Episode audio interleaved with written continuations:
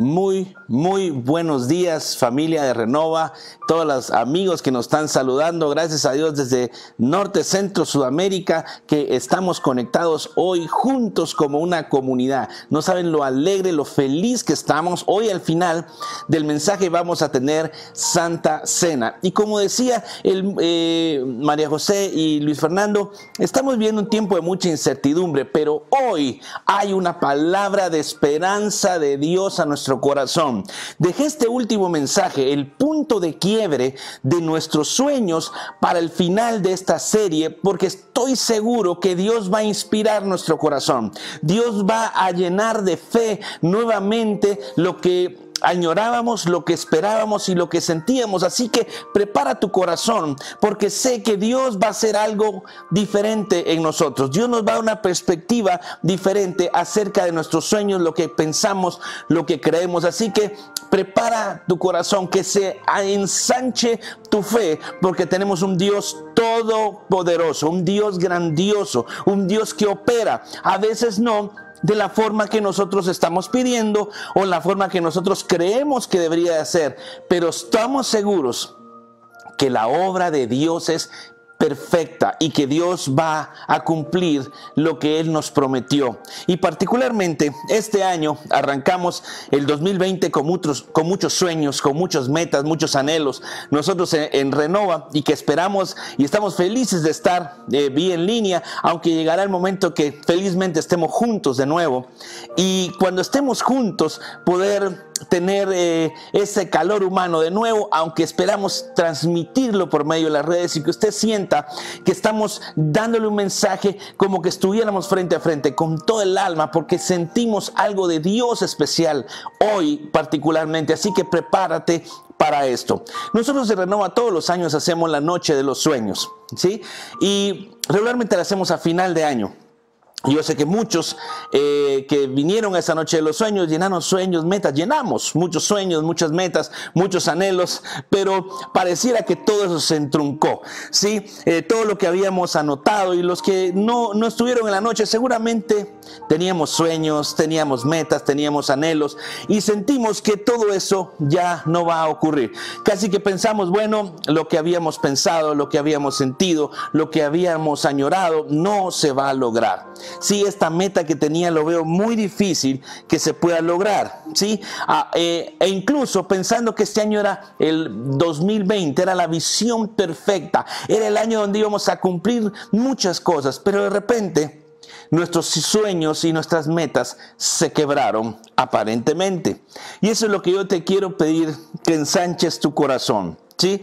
A veces eh, hemos sentido que nuestros sueños no se realizarán, los negocios no van a florecer, eh, tal vez todo se va a ir por la borda, el viaje que queríamos, eh, aquella petición que estábamos logrando, seguramente no se va a lograr. Sí, el auto que tal vez queríamos comprar, de, mm, pues tal vez este año no, no lo vamos a lograr. Y entonces todas esas metas generan lo que hablábamos al inicio nos genera angustia, ansiedad, tristeza, pero te traigo una palabra de Dios y espero que la recibas ahorita de parte de Dios con esta palabra que está en el Salmo 65, 10, que ustedes lo van a poder leer ahorita conmigo. Dice Salmos lo siguiente empapas los surcos, nivelas sus terrones, reblandeces la tierra con las lluvias y bendices sus renuevos.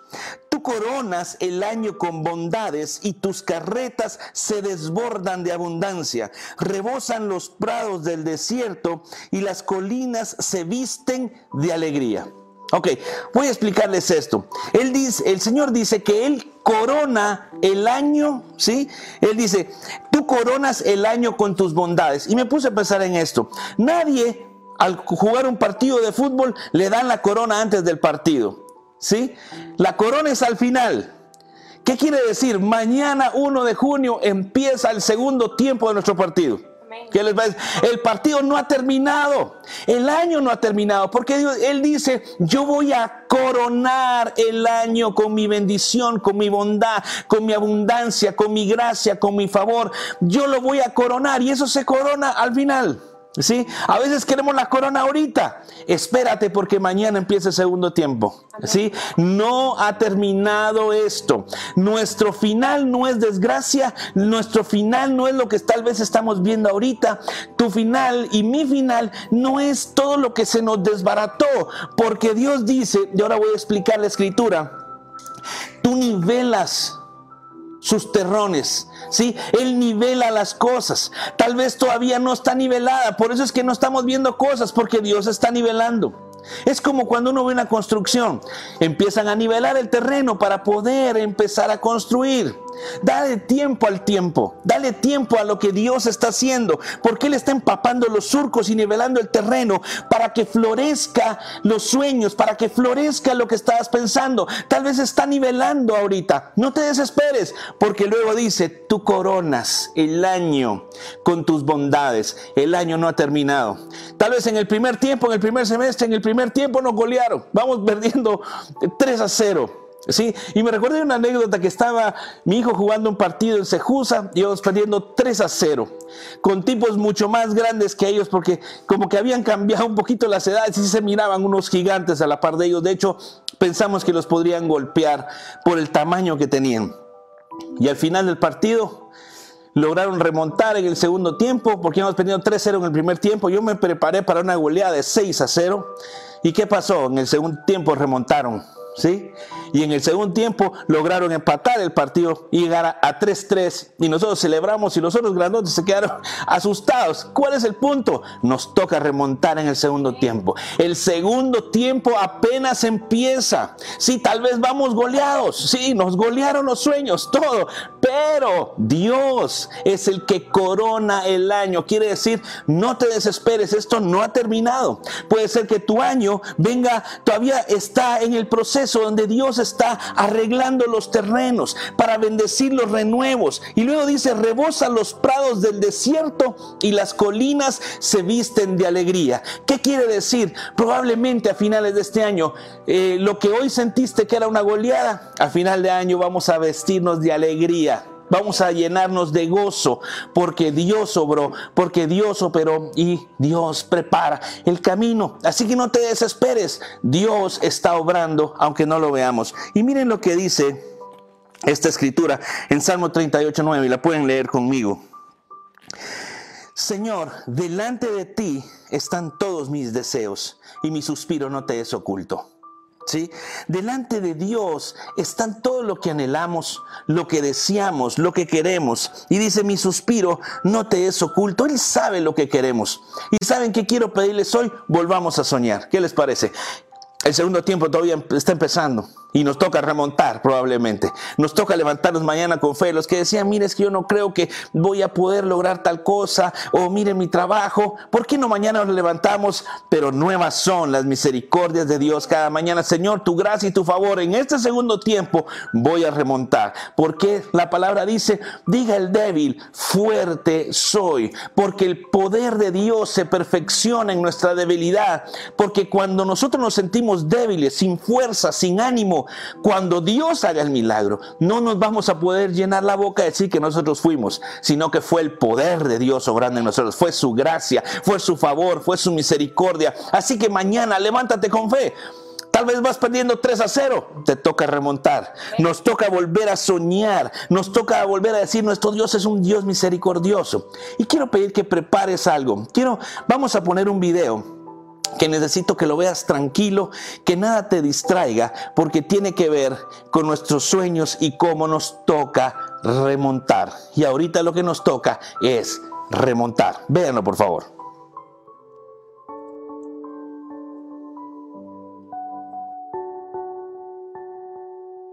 Y eso es todo. Espero que ahora conozcáis un poco mejor a qué nos dedicamos los bomberos, además de apagar incendios.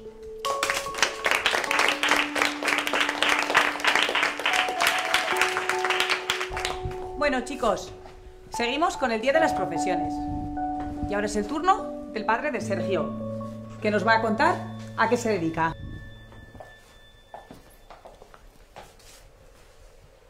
Hola, soy Roberto, el padre de Sergio.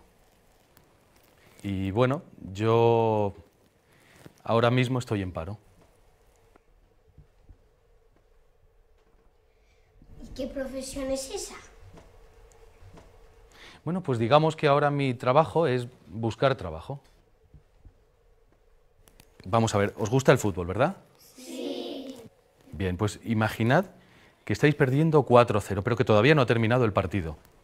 Así que tenéis dos posibilidades. Una, daros por vencidos. Y la segunda, esforzaros todavía más e intentar remontar. ¿Vosotros qué haríais? Remontar. ¿Cómo? Remontar. Yo metería cinco goles. Y yo me los pararía a todos. Muy bien, pues eso es lo que yo estoy haciendo. Intentar remontar. El adversario es muy duro y hay que dejarse la piel. Y hay que hacerlo lo mejor posible. Y para eso hay que esforzarse todavía más. La clave está en jugar unidos. Atacar todos y defender todos. Porque para ganar hay que jugar en equipo. Y por eso yo tengo el mío. Tú eres delantero, ¿verdad? Y tú eres portera, ¿no? ¿Veis? Todos formáis parte del equipo de la clase. No estáis solos. Todos sois un equipo. Y os ayudáis para ganar. Pues bien, en la vida hay un equipo más importante. ¿Cuántos de vosotros coméis a diario con vuestros abuelos? ¿Cuántos venís al cole acompañado por vuestro hermano o por vuestra hermana? ¿Y cuántos tenéis un hermano mayor que ha vuelto a vivir a casa? ¿Cuántos de vuestros padres o madres trabajan y a la vez se ocupan de las tareas de casa?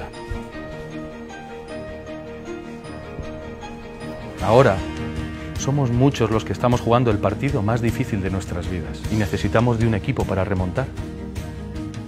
Yo tengo un gran equipo, mi familia, porque me animan cada mañana para levantarme, porque me sacan una sonrisa cuando estoy triste o me aguantan el mal humor cuando tengo un mal día. Todos arrimamos el hombro y nos ayudamos en todo lo posible. Porque sin los abuelos, los hermanos, los padres, las madres, incluso todos vosotros, muchos de nosotros perderíamos el partido. Lo importante no es el puesto en el que se juegue, sino el esfuerzo de cada jugador. Porque pese a las dificultades, si el equipo está unido, nunca abandona. Porque siempre se puede remontar.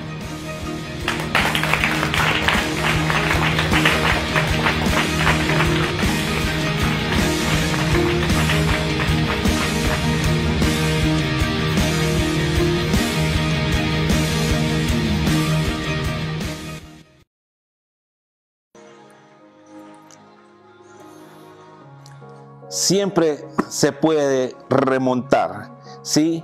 Porque diga el débil, fuerte soy. O sea que nos toca remontar en el segundo tiempo, pues bueno, nos toca remontar, ¿sí? Nos toca empezar de cero, pero mañana vamos a levantarnos no en cero, nos vamos a levantar con fe, con esperanza, sabiendo que la gracia y el favor de Dios está de nuestro lado y que nos toca remontar y es tiempo de volver a soñar, aunque sentamos que nuestros sueños estuvieron quebrados. Y me quiero referir rápidamente a eh, una de las escrituras de un soñador que es tal vez las más famosas ¿sí? Y estamos hablando, seguramente lo dirán, de José, el soñador de sueños, ¿sí? Él había tenido un sueño precioso de ver que las estrellas se le inclinaban, él, que él ponía unas plantas y, las demás se le inclinaban, y, eso significaba que su padre y sus hermanos se iban a inclinar ante él. Cata mucho esto, por favor. Eso quiere decir el sueño que él tenía. Él pensaba que significaba que se iban a inclinar delante de él, y eso generó un poquito de celos y enojo en los hermanos y deciden venderlo. ¿Sí? Dicen, ya no soporta más esto y bueno, lo vamos a vender. Y, entonces, cuando tú cuentas tu sueño, desafías el estado de comodidad de las otras personas e incluso genera eh, un poquito de envidia. Y yo sé que hoy, si alguien quiere contar un sueño, tal vez la gente se reiría de él, dirá, ¿cómo un sueño en medio de esta situación adversa? ¿Cómo es que va a pasar? Y, y tú puedes decirles, es que Dios puso algo en mí, es que yo estoy seguro que la gracia y el favor está conmigo. Así que lo que quiero animarte es que tú continúes creyendo en lo que Dios puso en tu corazón a pesar que todas las circunstancias sean adversas, porque Dios puso un sueño en el corazón de José. Y lo que sucedió inmediatamente después es que los hermanos lo venden por envidia. Lo, primero lo tiran a una cisterna oscura como tal vez tus sueños y mis sueños están hoy en una cisterna oscura, donde no entendemos lo que pasó, está metido ahí y decimos cómo vamos a salir de esta. Y los hermanos deciden mejor venderlo y se lo venden a unas personas que venían caminando por ahí.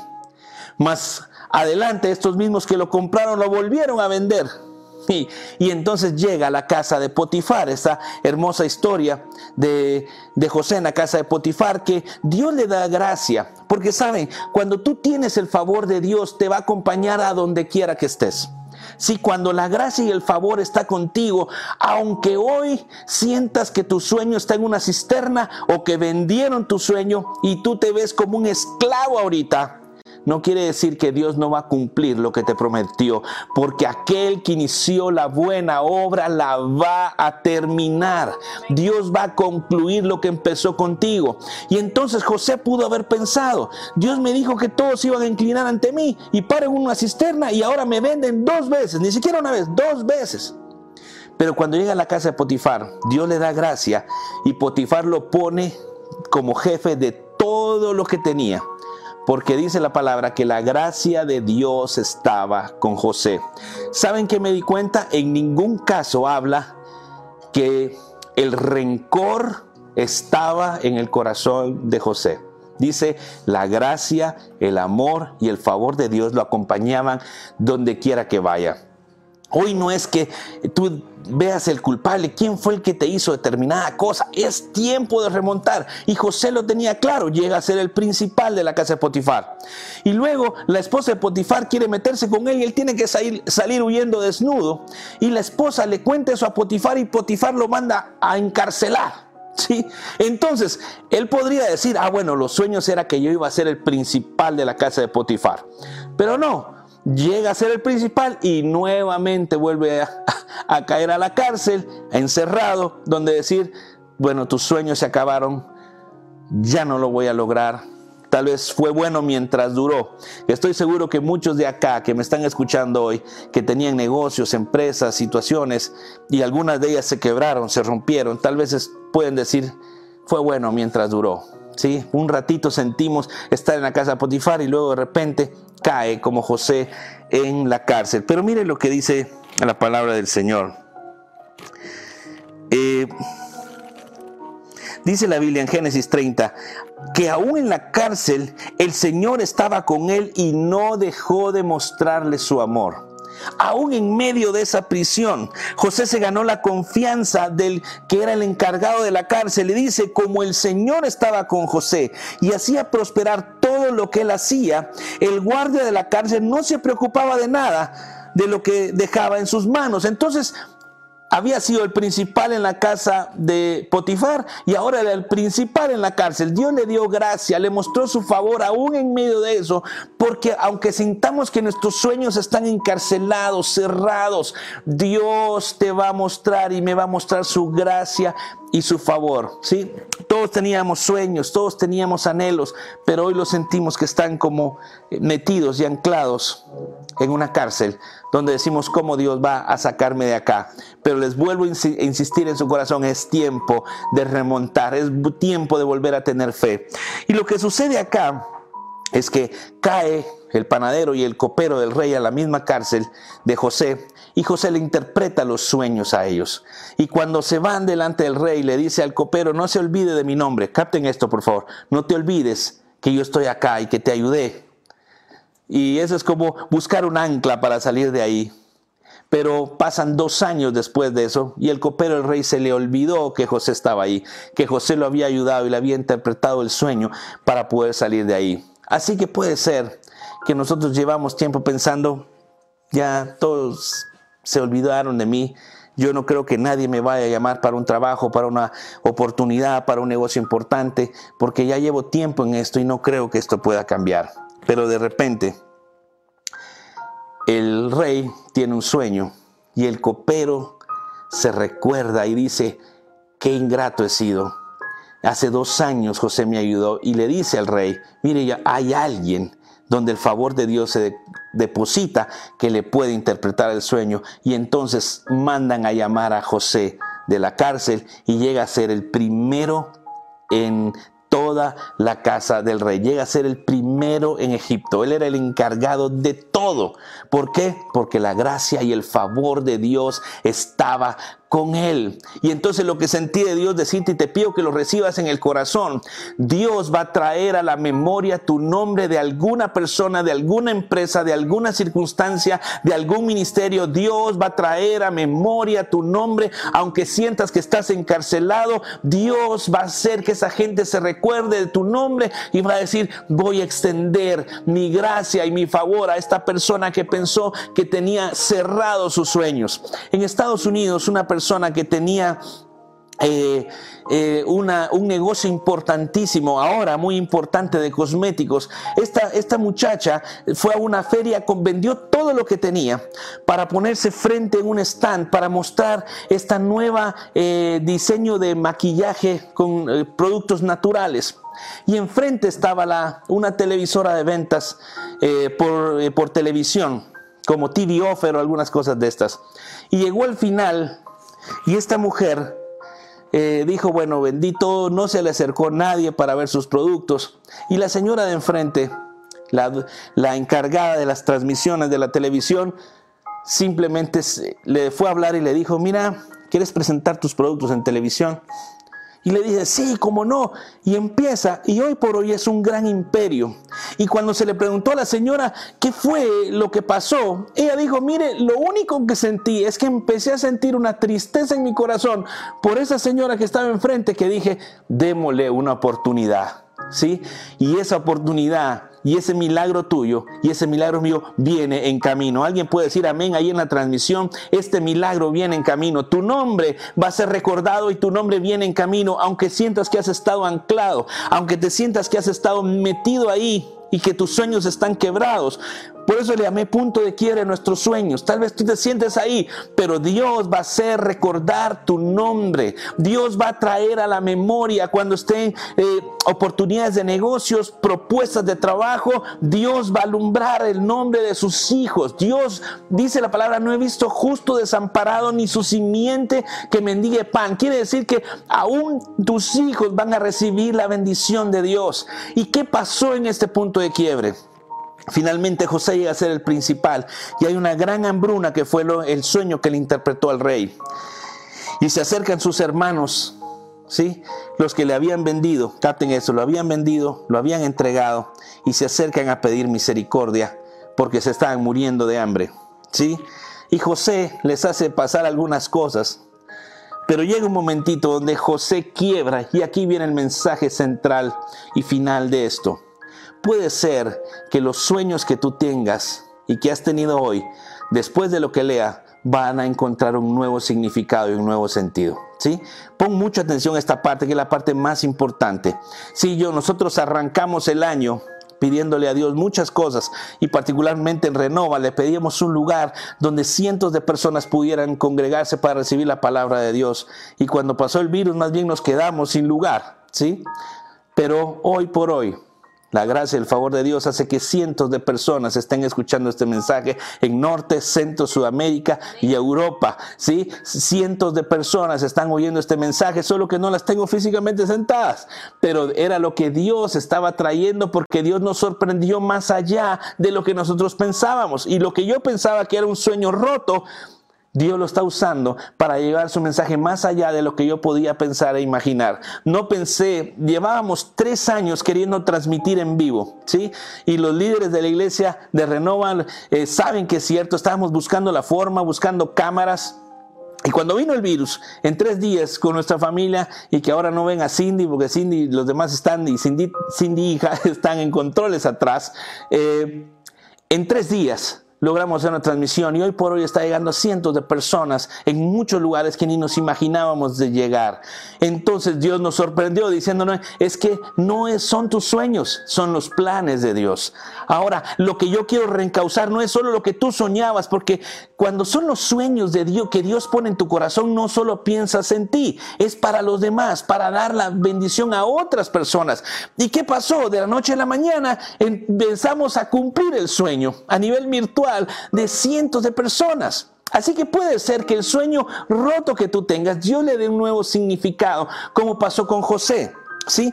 José dice la palabra que se da a conocer a sus hermanos. Dice, no, ponía, no podía contenerse más José porque los hermanos no sabían que era él. Pensaban que había muerto. Y dice, eh, no podía contenerse más José y manda sacar a todos y entonces se dio a llorar a gritos, y hasta los egipcios lo oyeron, y también la casa de Faraón escuchó, porque él empezó a llorar a gritos. Y dijo José a sus hermanos, acercaos a mí. Y ellos se acercaron y le dijo, yo soy José, vuestro hermano, el que vendiste Egipto, yo soy. Pero no les trajo, en lugar de traerles... Eh, eh, juzgarlos, criticarlos, mandarlos a, a, la prisión, les dice acércate, acérquense conmigo y les dice esta preciosa frase que espero que cambie tu visión de los sueños. Le dice, ahora pues, no os entristezcáis, ni os pese el haberme vendido acá, porque para preservación de vida me envió Dios delante de vosotros. El sueño no era que se inclinaran, el sueño de Dios en él, los planes de Dios en él era que preservara vida los sueños de Dios son más grandes que nuestros sueños. Tal vez solo estamos viendo a nivel económico. Solo estamos viendo lo que tenemos enfrente. Pero cuando entendemos lo que dice Jeremías, yo sé muy bien los planes que tengo para vosotros. Planes de bien y no de mal, para darles un futuro y una esperanza. Yo hoy pienso, ya no quiero mis planes, ya no quiero solo mis ideas, quiero hacer la voluntad de Dios. Y entonces dice la palabra continúa diciendo, y Dios me envió delante de vosotros para preservarlos, para que no murieran de hambre. Así que no me enviasteis vosotros acá, sino que fue Dios el que me envió aquí. Probablemente tus sueños, tus metas hoy las sientes que están entruncadas, sí que se terminaron. Simplemente lo que yo sentí de parte de Dios darles hoy era, tal vez es tiempo de que tus sueños se quiebren, y empieces a soñar lo que Dios tiene para tu vida. Que ya no sea solo tus planes de carros, casas, sueldos, puntos, sino que sean los planes de Dios, aunque sea en el último momento. Y quiero recordar una anécdota que de Sarita y de, y de Juanjo que nos contaron. En la noche de los sueños del año pasado, ellos llegaron a esa noche esperando en Dios todo el año para que eh, tuvieran un bebé, ¿sí? Y el último día, el día de la noche de los sueños, Sarita va a hacerse su prueba y Dios le dice, aquí está el milagro. ¿Sí? En el último momento. Era el final del partido. Probablemente a algunos nos va a tocar que jugar tiempos extras o tirar penales. Pero que Dios dice que vamos de gloria en gloria, en victoria en victoria, así va a ser. Que nuestra vida no va a terminar rota, quebrada y despedazada. Seguramente así es. Porque el Dios de paz, el Dios de favor está con nosotros como estuvo con José. José pasó por todo lo que nosotros pasamos. Sueños quebrados, sueños rotos, estar de repente arriba, de repente en el suelo, hasta que se topa con sus hermanos y entonces Dios le revela, yo no quería que la gente se inclinara ante ti. Lo que quería es que cumplieras mi voluntad para preservar la vida de mi pueblo. Probablemente tú has pensado que tus sueños solo son económicos, pero Dios está diciendo, si yo te voy a prosperar ahora y en este tiempo es para que bendigas a otros. Ya no solo para ti, sino para los demás. Hoy por hoy, como decía Maijo y Luis Fer al inicio, hoy cuando oramos por los alimentos, oramos de una forma distinta. Ahora podemos decirle, Señor, gracias porque es un milagro. Porque ahora si usted nos está viendo por esta pantalla, quiere decir que la gracia y el favor estaba ahí con ustedes. Porque ustedes son nosotros somos más que bendecidos que muchísimas personas en todo el mundo. Y si algo sé, es que cuando Dios dicta algo, lo va a terminar. Si Dios te dijo a ti que algo y puso un sueño en tu corazón, Solo prepárate porque el segundo tiempo apenas empieza. Mañana arranca el segundo tiempo. Es tiempo de remontar como el video que vimos, juntos como familia, diciendo, bueno, vamos para adelante. Pero una cosa hago, decía Pablo, olvidando ciertamente lo que está atrás, me extiendo lo que está adelante, al premio del supremo llamamiento en Dios, que es en Cristo Jesús, Señor nuestro. Ese, ese, llamado que Dios quiere para nuestras vidas. Así que probablemente tus sueños rotos es lo que Dios va a redireccionar para que ahora cumpla la voluntad de Dios. Nosotros sentíamos como en Renova sueños rotos, pero más bien lo que Dios estaba haciendo era redireccionándonos para podernos poner en un lugar donde podamos influir a muchas más personas. Por eso si este mensaje te es de bendición, llévalo, compártelo, síguenos, dáselo a alguien que tú sabes que tiene el sueño roto para decirle, solo es el primer tiempo, esto no ha terminado, porque Dios corona el año con su favor y con su bendición. ¿Me permites orar por ti antes de que preparemos los elementos de la Santa Cena? Que va a ser lindo cerrar la Santa Cena con este mensaje. Tus sueños no están rotos, solo es el primer tiempo. Vamos por la remontada, vamos a remontar con ánimo. Diga el débil, fuerte soy. Padre, yo te pido por el corazón de cada uno de nosotros que está conectado en cualquier lugar, en cualquier dispositivo donde estén hoy, con su familia, Padre, en el nombre de Jesús, que todas esas personas que sienten que sus sueños están rotos y despedazados, Señor, que inspire su corazón y lo llenes de fe, que solo es el primer tiempo, porque tú vas a coronar nuestros años, tú vas a coronar el año con tu gracia y con tu favor, y cuando hagamos la noche de los sueños, van a haber cientos de testimonios de cómo tu gracia y tu favor nos alcanzó. Señor, bendice a cada hombre, mujer, hijo, Señor, que están escuchando eh, universitarios, emprendedores, gente que está emprendiendo, que están afligidos ahorita. Señor, inspira su corazón diciéndole, yo estoy contigo, no te voy a soltar. Es solo el primer tiempo y nos toca remontar. Señor, que aumente nuestra fe, nuestro corazón y nuestro ánimo en el nombre de Cristo Jesús. Amén. Yo quiero pedirles que preparen.